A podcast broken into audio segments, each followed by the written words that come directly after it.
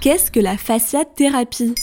Merci d'avoir posé la question. Les vacances commencent à être bien loin derrière et la rentrée a déjà presque épuisé votre capital repos. Pas de panique. Contre ce blocage de dos ou ce nœud dans le ventre, la fasciathérapie pourrait être le bon remède. Mais pour l'expliquer, il faudrait d'abord préciser ce que sont les fascias.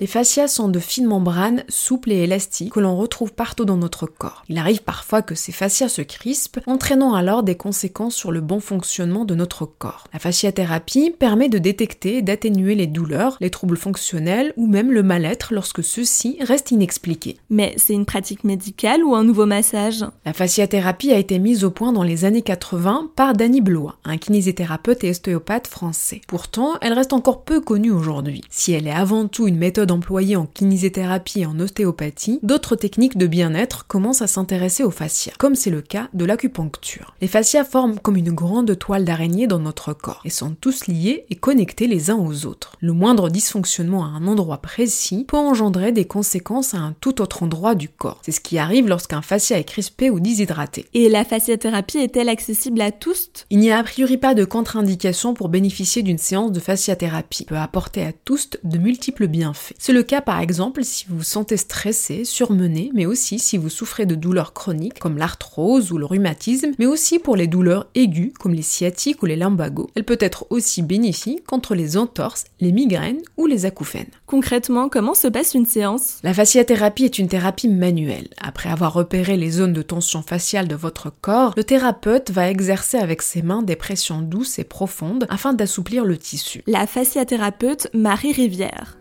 Au début de la séance, j'évalue l'état de tension générale du patient.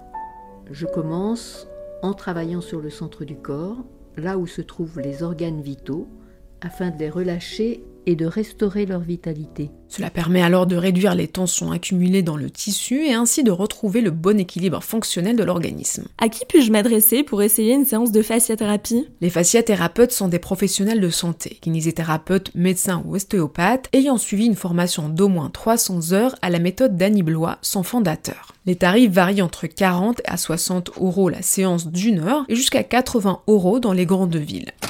Il est en général conseillé une à trois séances selon la nature du trouble. Malheureusement, il n'y a pas de remboursement de la part de la sécurité sociale, mais certaines mutuelles remboursent tout au parti la séance. Pour trouver un bon professionnel, connectez-vous sur le site de l'association fasciathérapie fasciafrance.fr. Voilà ce qu'est la fasciathérapie.